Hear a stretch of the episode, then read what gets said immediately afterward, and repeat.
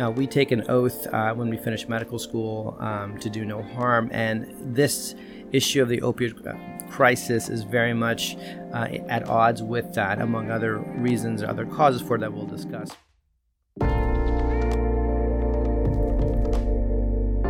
So, welcome everyone. This is the first episode of the podcast Pandemonium. Um, we are really fortunate to have today one of the co-founders of the podcast. It's an honor to have you here, Dr. Ilyas. This is actually uh, incredibly uh, personal because we've been working together for the past couple months on a lot of opioid work. That's right. And besides for that, you're a professor of mine, which is uh, kind of great to have you here at, at Jefferson and Rothman as well. Um, the podcast Pain Pandemonium. So we're we we decided that we wanted to have uh, a medium to talk about issues relating around opioids. Um, obviously, with the current pandemic, it hasn't gone any better over the past 20 years um, in totally addressing it. But, you know, there are certain things that we can talk about to educate people on what research is going on currently, as well as how we can make opioid legislation better, as well as doctors and physicians and nurses, healthcare professionals more aware of the problems that our patients face. Quick introduction for those of you who do not know Dr. Ilyas, uh, he is a professor of orthopedic surgery and the fellowship program director of hand surgery here at Rothman Institute at Thomas Jefferson University Hospital in Philadelphia. Dr. Ilyas is also the former president of the Pennsylvania Orthopedic Society. Many of his accomplishments we'll talk about today. He is also, as we're going to talk about right now, the uh, founding president of the Rothman Institute Foundation for Opioid Research and Education, which um, is a brand new initiative to help further our goal in combating the opioid epidemic in this country. So, Dr. Ilyas, welcome to the podcast. Thank you, Kyle. It's uh, it's really a pleasure. Thanks for for organizing this. It uh, um, it's really one of the, my most satisfying things that I get to do as an educator is work with people like yourself who are uh, bright young minds trying to make a difference, and indeed you are making a difference. Um, I often learn as much from you as I ever can really teach you. So thank you. Um, and indeed, this is a, this is an exciting project. Um, the uh, Opioid Foundation is something that we, as members of the Rothman Orthopedic Institute, have been thinking about for some time, and it's most recently come into fruition.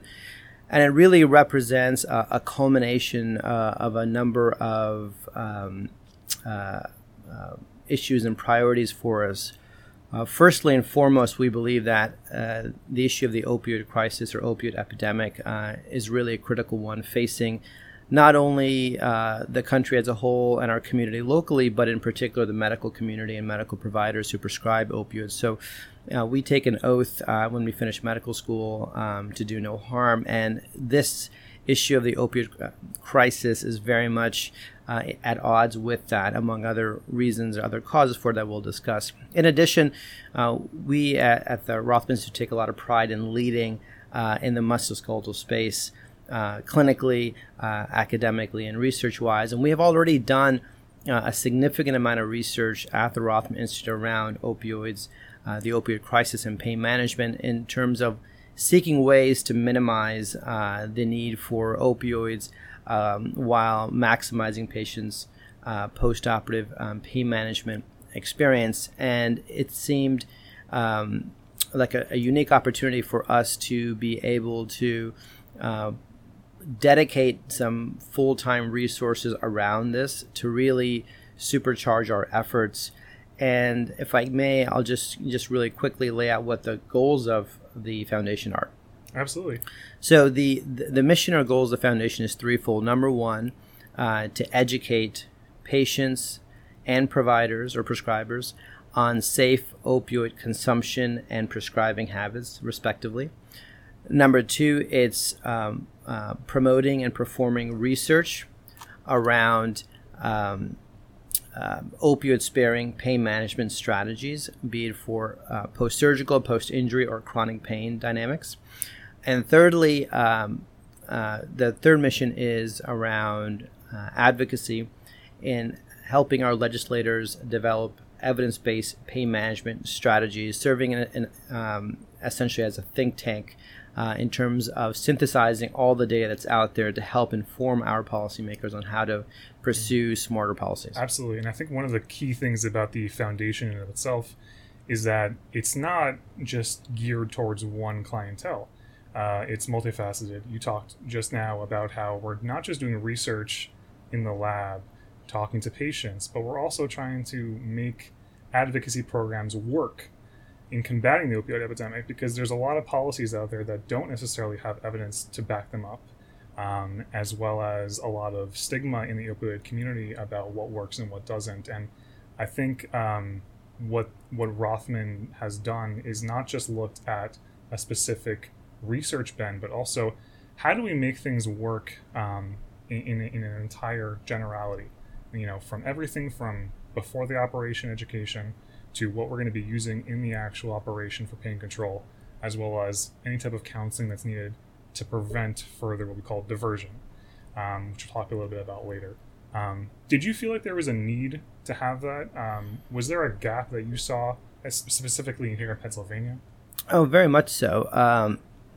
You know, so I, I, consider myself a mid-career professional. I've been in practice for about 15 years, and when I was a resident, you know, in the it's early incredible how you've been able to do so much. in Seriously, the, in the early 2000s, um, you know, there was, you know, when I started internship in, you know, uh, in the beginning of the of the century, if you will, there was really no guidelines or education around opiates. We learned about how opiates work in medical school from a pharmacology perspective, but not in terms of um, you know, how to prescribe it.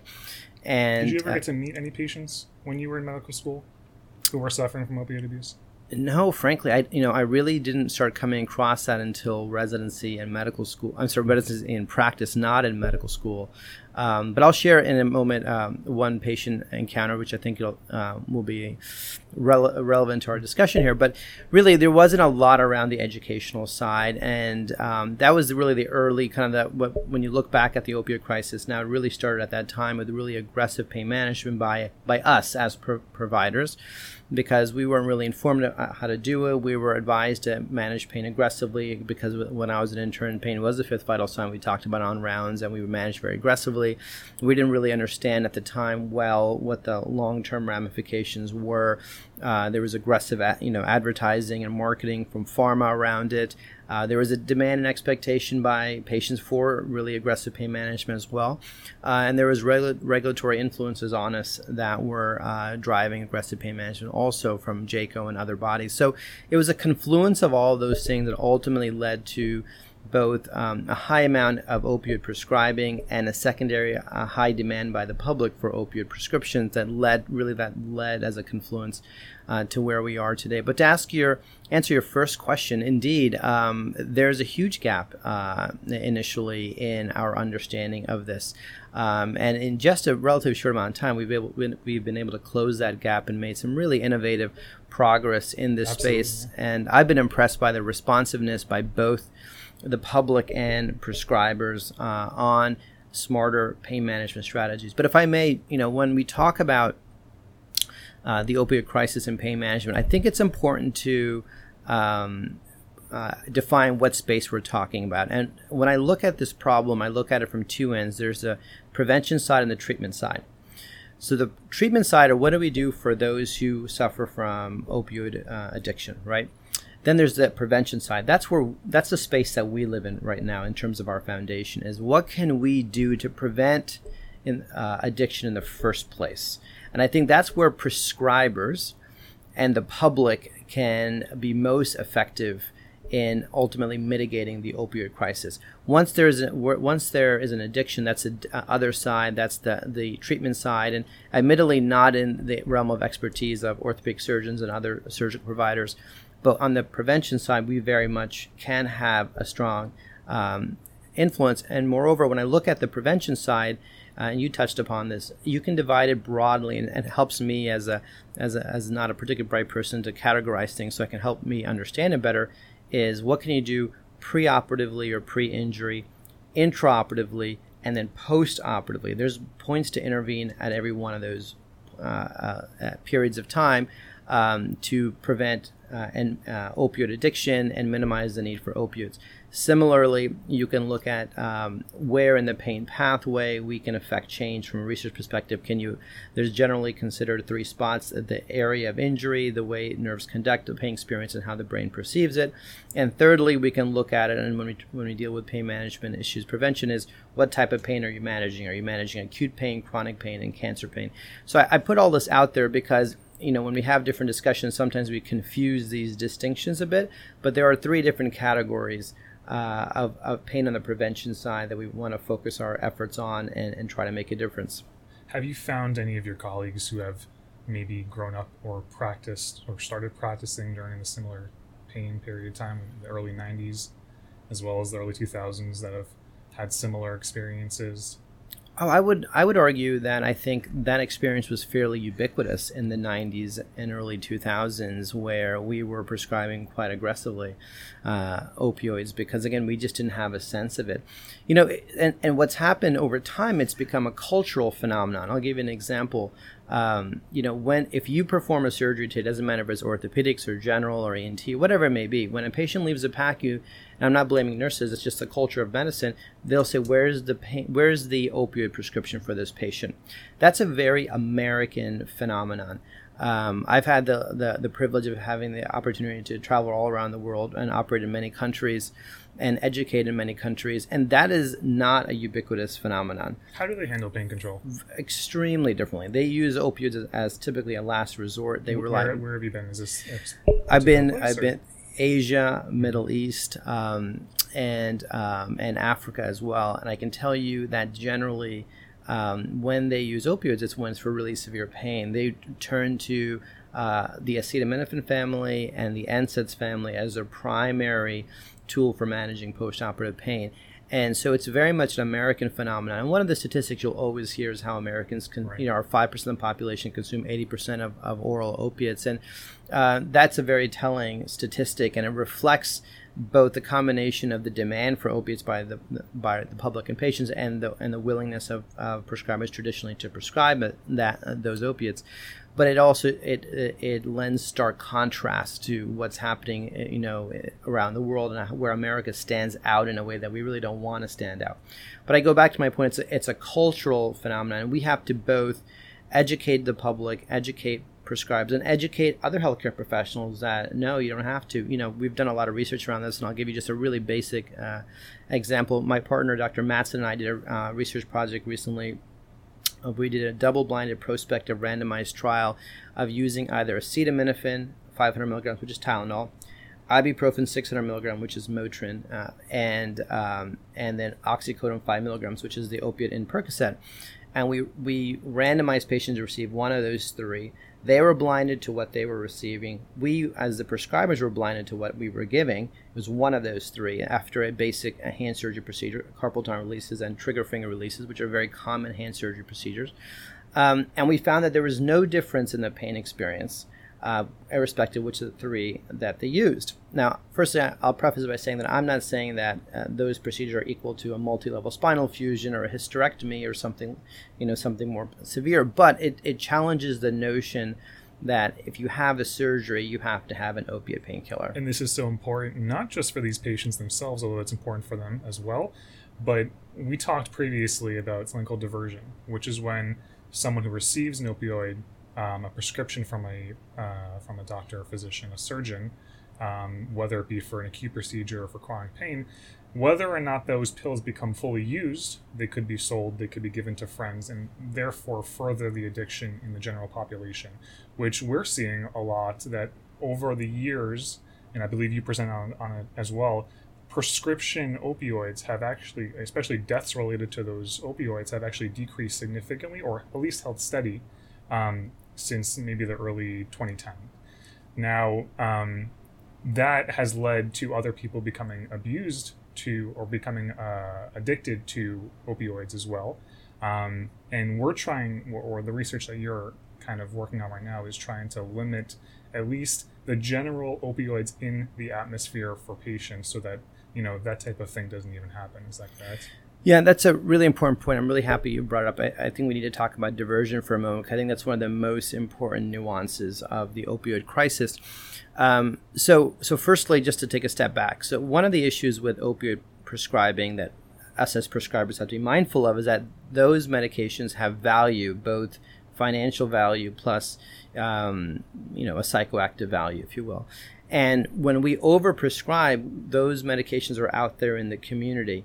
Um, and oftentimes, when when we're and we can talk about our research around overprescribing, we have a we have a ton of data looking at uh, the extremely high levels of inadvertent over, op, um, overprescribing of opioids that's occurring, and even very thoughtful, um, you know, prescribers, it's still happening at a very high, frankly, alarming rate.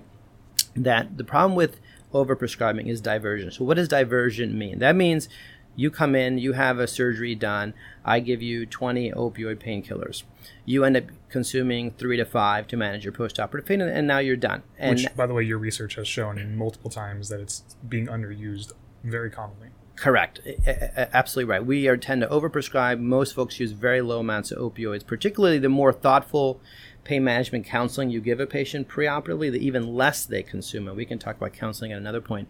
Um, so let's say you consume five pills total you now have 15 pills in your possession. Now, those 15 pills are available for abuse by you, or a family member, or a friend, or a friend of a friend. So we're disseminating these opioids out in the community that can then be directed to others. There was a study done a few years back, which I thought was very eye-opening.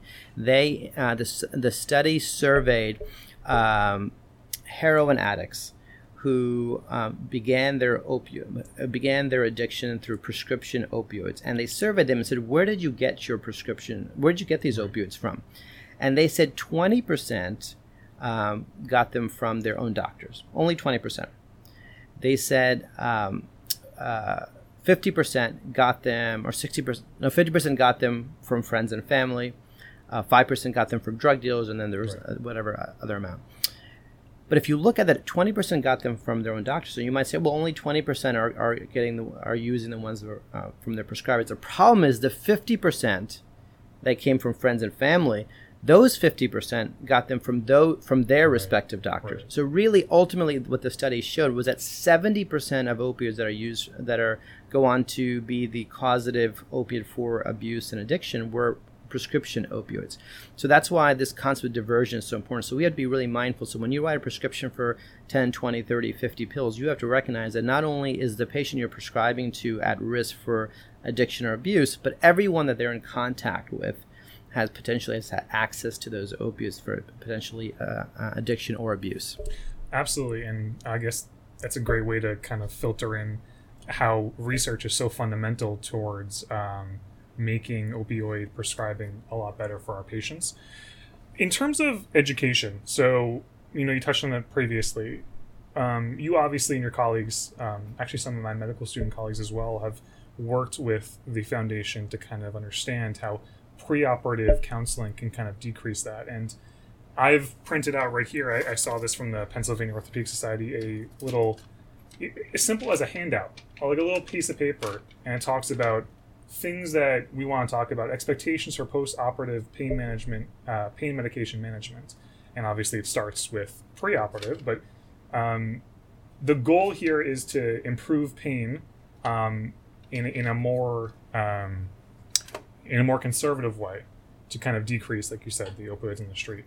What do you necessarily what have you found in your research and what do you when you see a patient before uh, an operation whether it be a, a very invasive one or a non-invasive one what do you normally tell your patients? And what's important for other physicians to tell their patients?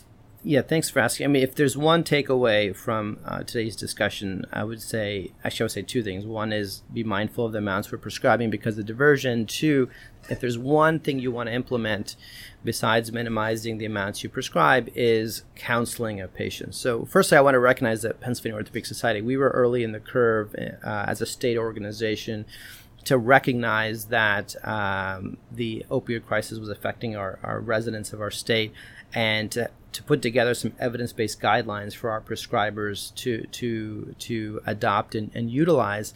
And we, we made multiple recommendations, such as um, communicating with their patients ahead of time about the pain experience they anticipate. Um, what are some non opioid alternatives to, to utilize first? Start with low dose opioids first. Um, what's the duration we expect that they need to take, etc.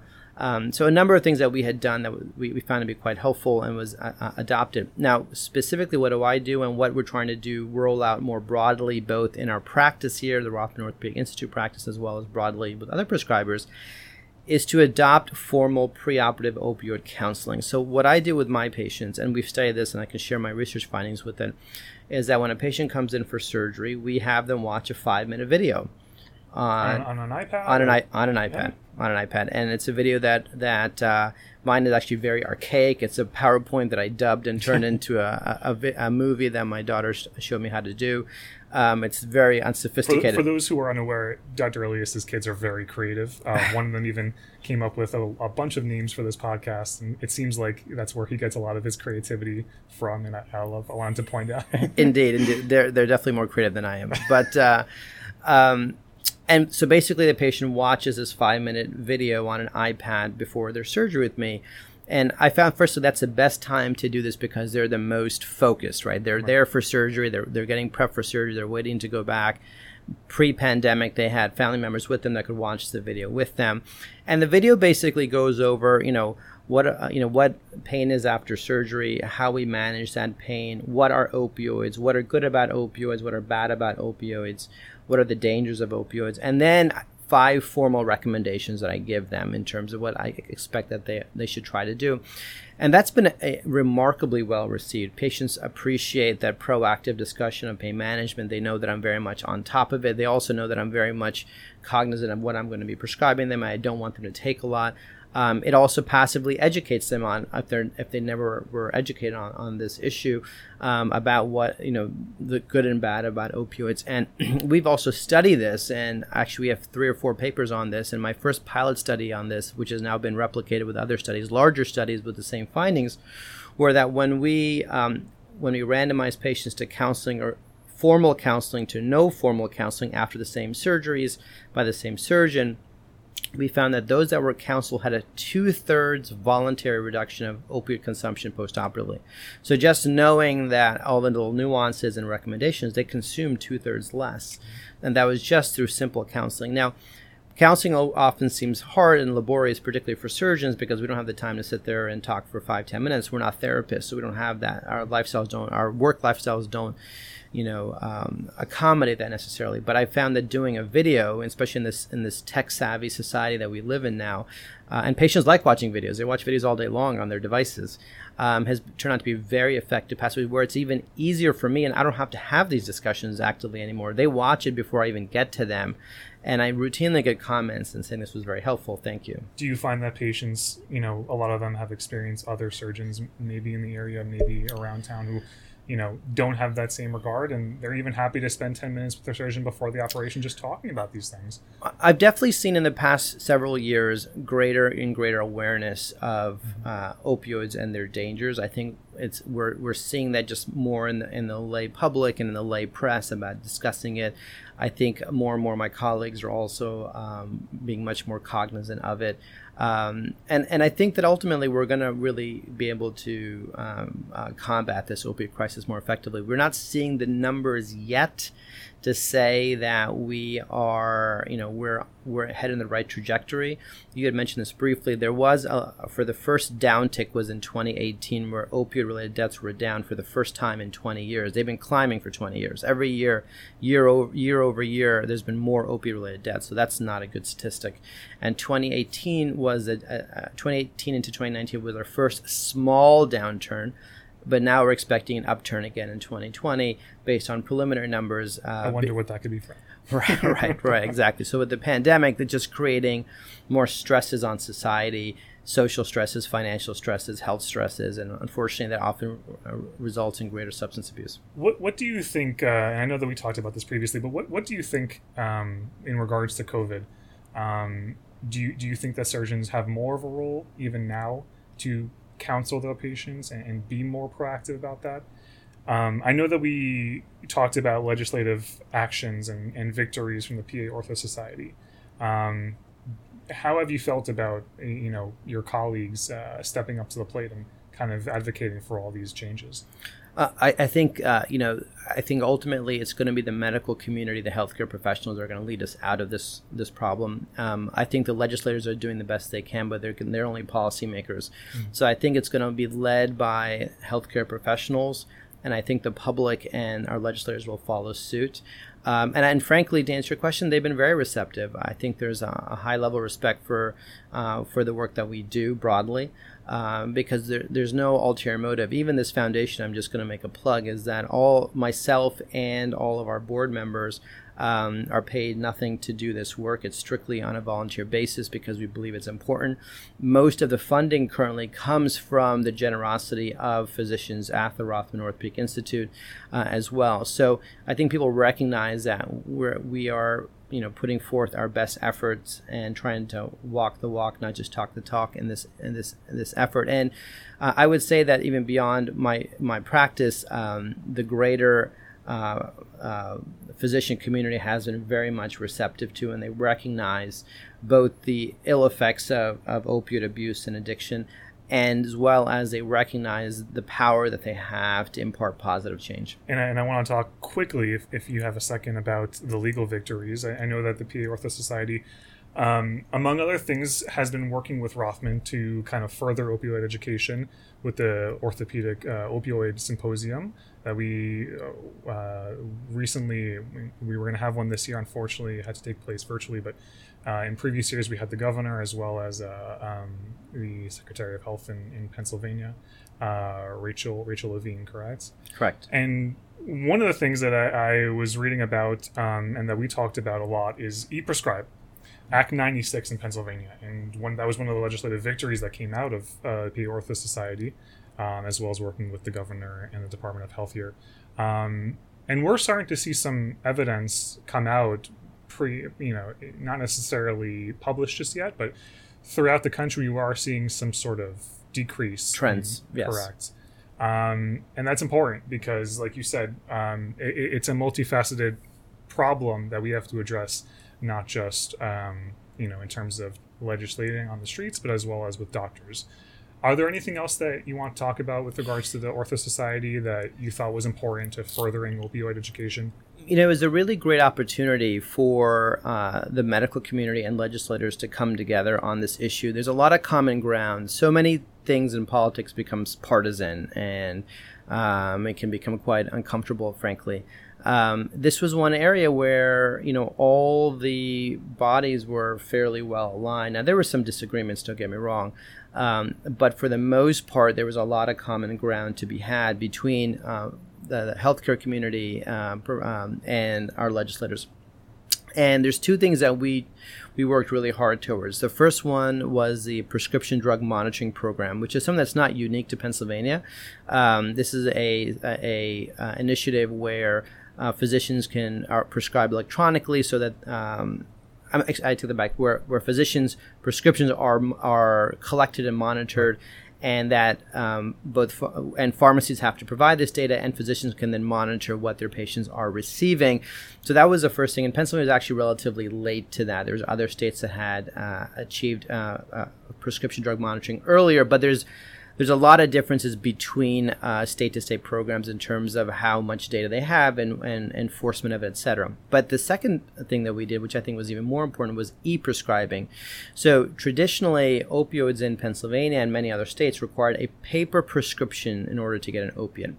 So I can see how that could be problematic. It, it, was highly problematic for several reasons. One is number one, you can either manipulate an opioid prescription, right? You can alter it in some way we tend to lose paper things, so you can lose them, so you're writing for more.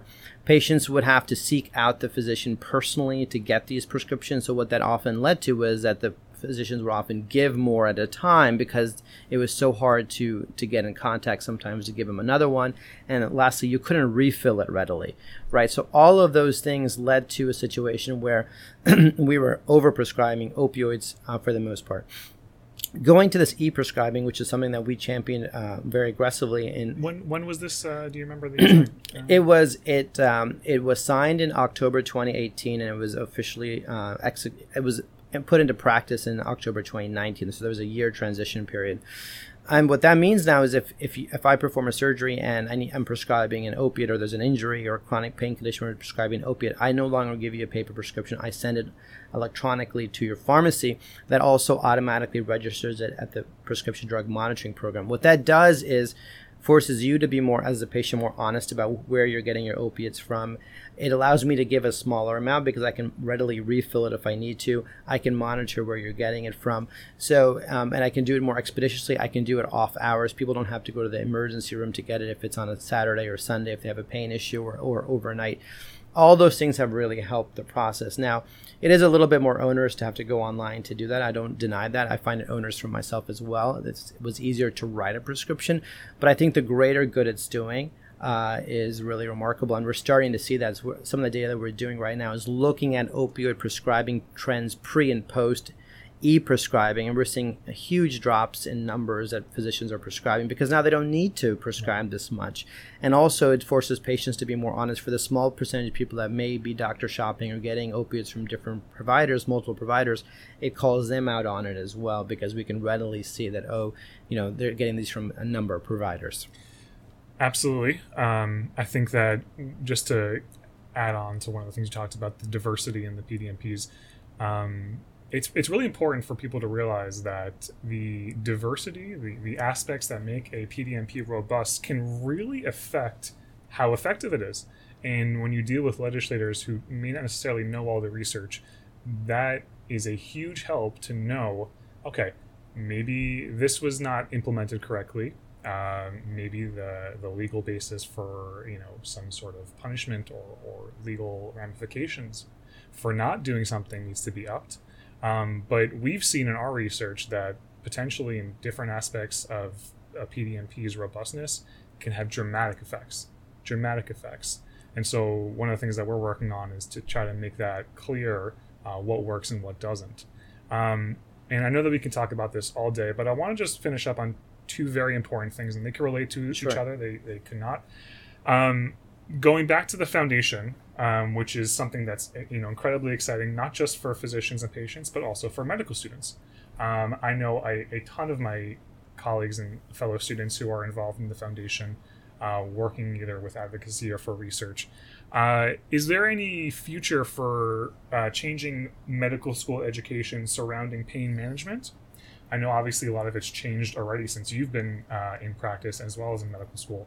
Uh, and and just if you can speak on the the general future of the foundation, where do you see research advocacy and uh, outreach to patients coming along? Sure, thank you. Yeah, that's a, I think it's a good closing point. Let's let's talk about two things. So, firstly, on the education side, we talked a lot about educating patients one of the other things that we're trying to do is educate prescribers. And the and the best groups to educate are always those who are going out into practice so those who are graduating. So we're really focusing right now on developing um, a, a curriculums for evidence-based opiate sparing pain management uh, prescribing strategies for graduating medical students and we're going to also expand this to graduating dental school students because dentists also prescribe a lot of opiates. And thirdly also allied health professionals such as PAs and NPs um, and and and provide this these these are going to be online uh, curriculums that we're going to offer to different schools for no charge for them to be able to educate their senior students on what do you do when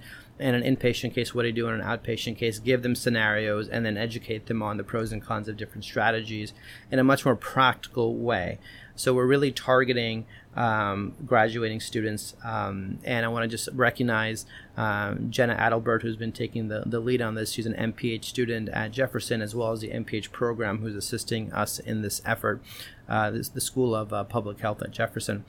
Um, and then the other part is the research that you mentioned, and, and there's a lot of research that we're doing. And, and broadly, I would I would say there's three areas where we're focusing our efforts. One is to continue to look at pain management strategies that minimize the the need for opioids, and we're starting to expand that past orthopedics into other surgical specialties.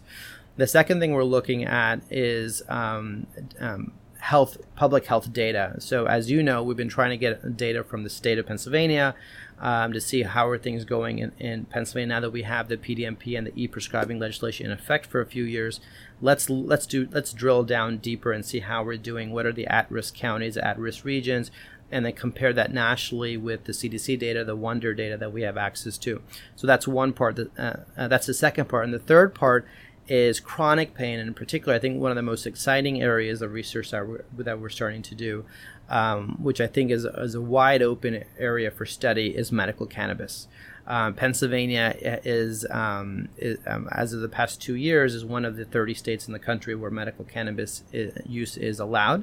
Uh, there's a whole process, a certification process, et cetera, that it entails for chronic pain conditions. There's actually a number of diagnoses that qualify for medical cannabis and we're starting to study it um, in a number of different ways. Um, and one of our board members, Dr. Ari Greis, is uh, leads our medical cannabis program uh, for the Rothman Orthopaedic Institute, who's been integral to this process. And I and I, I, recommend that you spend some time with him too to get his thoughts. But I think that's going to be an area of significant study and and um, adaptation over time once we understand. And I think that we're really very much in our infancy of understanding medical cannabis, uh, understanding how we can utilize it, what are the best indications for it, what are the best routes for it, what are the best dosages for it, uh, etc. Um, and in time, I think it's going to be a, a, staple of how we manage chronic pain. Absolutely. Well, we got our work cut out for us. it's funny because, well, it, you know, it's it's a little bit comical, but not so much. But it, it's it, you know, we we were making good progress, and I think this this pandemic that's going on globally right now you know we're going to need to really hone down on what works and what doesn't as well as futures for pain management. And that's definitely where dr Greis comes in and marijuana especially medicinally comes in as well. Thank you so much for your time today Ilyas. I really appreciate it. Thank um, you Kai. we are we are as, as a medical community we are very grateful for people like you who are working uh, you know your entire life really for for change helping everyone our patients. I mean this problem affects every demographic that we can look at, and whether that be rural, in the you know everywhere. And um, it's important work that needs to be done. And we are very, very thankful that we have you here at Jefferson. People like me can learn from what you've done and what you're going to do in the future. That's very generous. Thank you. No, no, it's it's a it's a privilege. It's a responsibility. I'm happy to do it, and I'm happy to have the opportunity to work with people like yourself, who I know are going to continue to lead the charge well past me. Thank you so much. Thank you.